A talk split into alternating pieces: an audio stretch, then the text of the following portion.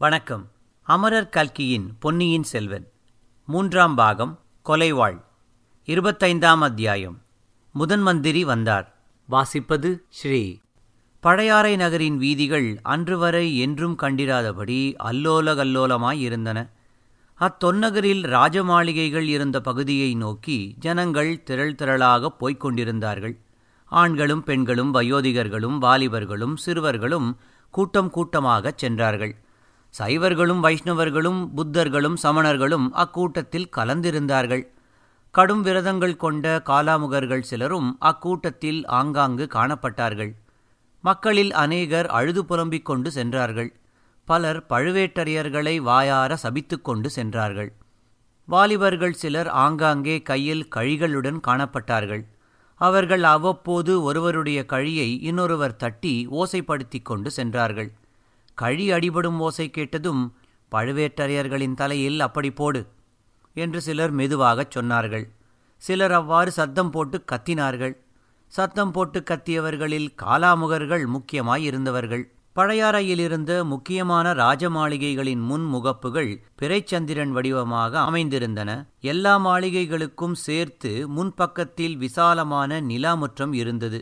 விசேஷமான சந்தர்ப்பங்களில் பதினாயிரக்கணக்கான மக்கள் கூடி நிற்கும்படியாக அந்த நிலாமற்றம் விசாலமாய் இருந்தது. முற்றத்தைச் சூழ்ந்து வெளிப்புறத்தில் உயரமான மதில் சுவர் இருந்தது.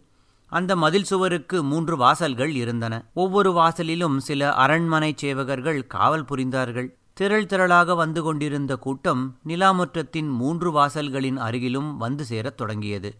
வினாடிக்கு வினாடி கூட்டம் அதிகமாகிக் கொண்டிருந்தது. செய்தி கொண்டு வந்திருந்த இருவரையும் அவர்களை அழைத்து வந்த ஊர் சேவகர்களையும் மட்டும் அரண்மனை காவலர்கள் உள்ளே விட்டார்கள். மற்றவர்களை தடுத்து நிறுத்தினார்கள். ஆனால் வெகுநேரம் தடுத்து நிறுத்தி வைக்க முடியவில்லை. கூட்டத்தில் எங்கிருந்து கிளம்புகின்றன என்று தெரியாதபடி சில குரல்கள் உள்ளே போங்கள் உள்ளே போங்கள் என்று கூவின. பின்னால் இருந்தவர்கள் முன்னால் இருந்தவர்களை தள்ளினார்கள். கடலின் அலைகள் ஒன்றை ஒன்று தள்ளிக்கொண்டு வந்து கடைசி பேரலையை கரையிலே போய் மோதும்படி செய்கின்றனவல்லவா அதுபோலவே இந்த ஜனசமுத்திரத்திலும் நடந்தது. முன்னால் இருந்தவர்கள் பின்னால் வந்தவர்களால் மோதப்பட்டு வாசற்காவல் புரிந்த சேவகர்களை தள்ளிக்கொண்டு உள்ளே புகுந்தார்கள். அவ்வளவுதான். காவேரிக்கரையில் சிறிய உடைப்பு எடுத்தாலும் வரவர பெரிதாகி வெள்ளம் குபுகுபுவென்று பாய்வது போல் ஜனங்கள் நிலாமுற்றத்தில் தடதடவென்று பிரவேசித்தனர். சிறிது நேரத்துக்குள் நிலாமுற்றம் நிறைந்துவிட்டது. ஆயிரக்கணக்கான மக்கள் அங்கே சேர்ந்து விட்டார்கள். இப்படி ஜனங்கள் கட்டுக்காவல்களை மீறி நிலாமுற்றத்தில் புகுந்து கொண்டிருந்த போது ஏற்பட்ட ஆரவாரத்தைத்தான் செம்பியன்மாதேவி மதுராந்தகனோடு பேசிக் கொண்டிருக்கையில் கேட்டார். குமாரனுடன் வாதாடுவதை அத்துடன் நிறுத்திவிட்டு அரண்மனை மேல் மாடத்தின் முன்முகப்புக்கு வந்து சேர்ந்தார். தெய்வீக கலை பொருந்திய அப்பெருமூதாட்டியின் திருமுகத்தையும் கூப்பிய கைகளுடன் அவர் நின்ற சாந்தமான தோற்றத்தையும் பார்த்ததும் அந்த ஜனசமுத்திரத்தின் ஆரவாரம் அடங்கியது.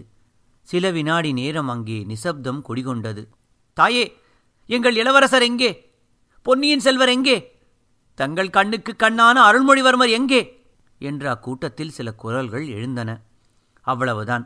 அந்த ஜனசமுத்திரத்தில் முன்னைவிட பல மடங்கு ஆரவாரம் கிளம்பிவிட்டது. செம்பியன் மாதேவி ஒன்றும் புரியாதவராக திகைத்து நின்றார். பழையாறை மக்களின் இதயங்களை கொள்ளை கொண்டிருந்த பொன்னியின் செல்வனுக்கு ஏதோ ஆபத்து நேர்ந்து விட்டது என்பதை மட்டும் அறிந்தாள்.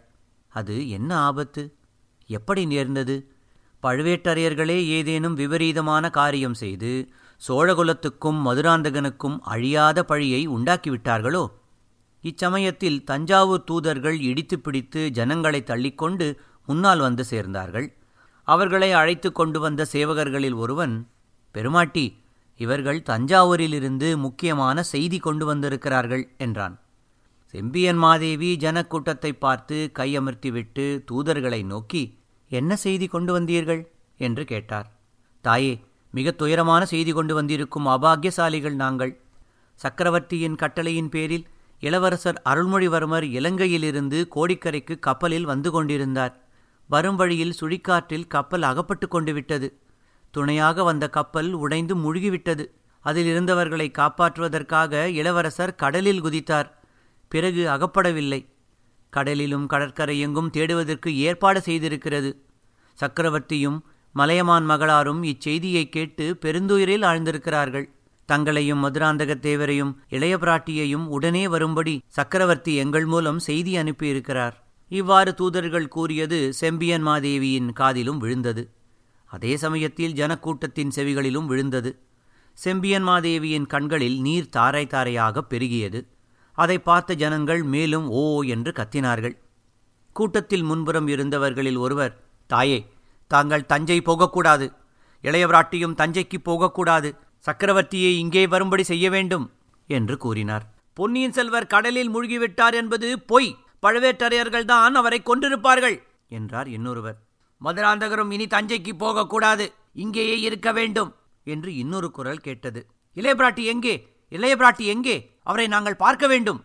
என்று பல குரல்கள் கூவின. செம்பியன் மாதேவி தன் அருகிலிருந்த சேடிகளில் ஒருத்தியை பார்த்து இளவரசியை அழைத்து வரச் சொன்னார். கீழே கூட்டத்தில் கலந்து நின்று கொண்டிருந்த ஆழ்வார்க்கடியானும் அதே சமயத்தில் அங்கிருந்து நகர்ந்து சென்றான். பழையபடி குறுக்கு வழியில் விரைவாகச் சென்று குந்தவை தேவி வானதியை மூர்ச்சை தெளிவித்துக் கொண்டிருந்த கொடி வீட்டை கண்டுபிடித்தான். வந்தியத்தேவனிடம் இளையபிராட்டி கூறிய கடைசி வார்த்தைகளை கேட்டுக்கொண்டே சென்று அரண்மனை முற்றத்தில் நடக்கும் அமர்க்களத்தை பற்றி அறிவித்தான். இளையபிராட்டி வானதிக்கு சைத்தியோபசாரம் செய்யும் வேலையை பணிப்பெண்களிடம் ஒப்புவித்துவிட்டு அவசரமாக கிளம்பினாள். இளையபிராட்டி குந்தவை தேவி அரண்மனை மேல்மாட முகப்பில் செம்பியன் மாதேவியின் அருகில் நெருங்கியபோது அந்த மூதாட்டியின் கண்களிலிருந்து கண்ணீர் பெருகுவதை கவனித்தாள்.